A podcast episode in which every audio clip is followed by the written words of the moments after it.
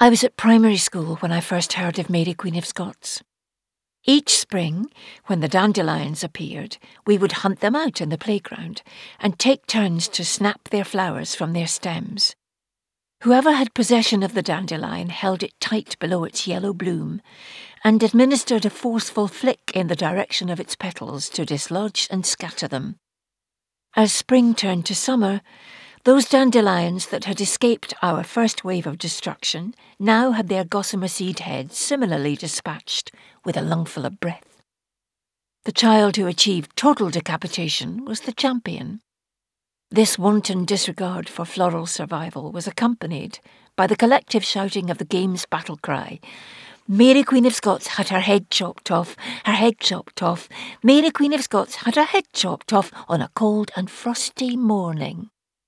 We had no idea who Mary, Queen of Scots was.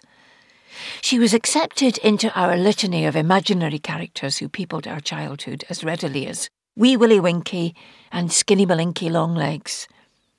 We did not know that she really had existed, or that she once had been our queen. In those days, at the end of the nineteen fifties, Scotland's history was barely taught in its schools. It was an aside, subsumed into a British narrative, in which the glory of the Empire and the nature of the Commonwealth were the dominant themes.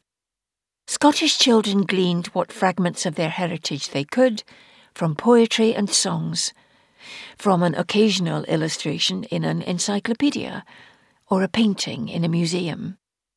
Most of what we knew were just names: William Wallace, Robert the Bruce, Bonnie Prince Charlie, David Livingstone, but rarely a story, hardly a history.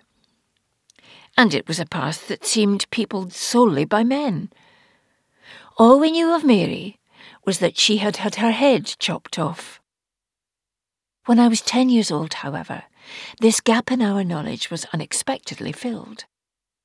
Our tweed-skirted teacher was suddenly taken ill, and into her shoes stepped a temporary trainee in a toss of curls and pretty frocks. For two weeks we experienced a joyous reprieve from the surly sarcasm that was usually meted out.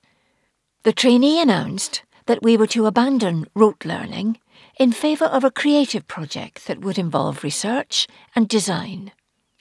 We were to make a wall collage of the history of Scotland.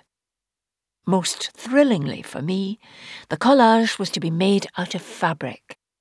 Already schooled by my mother in basic sewing and rudimentary embroidery, the idea of crafting a large sewn artwork was exhilarating. We were each allotted a person, place, or event from Scotland's past centuries to study and illustrate in cloth. I was given Mary.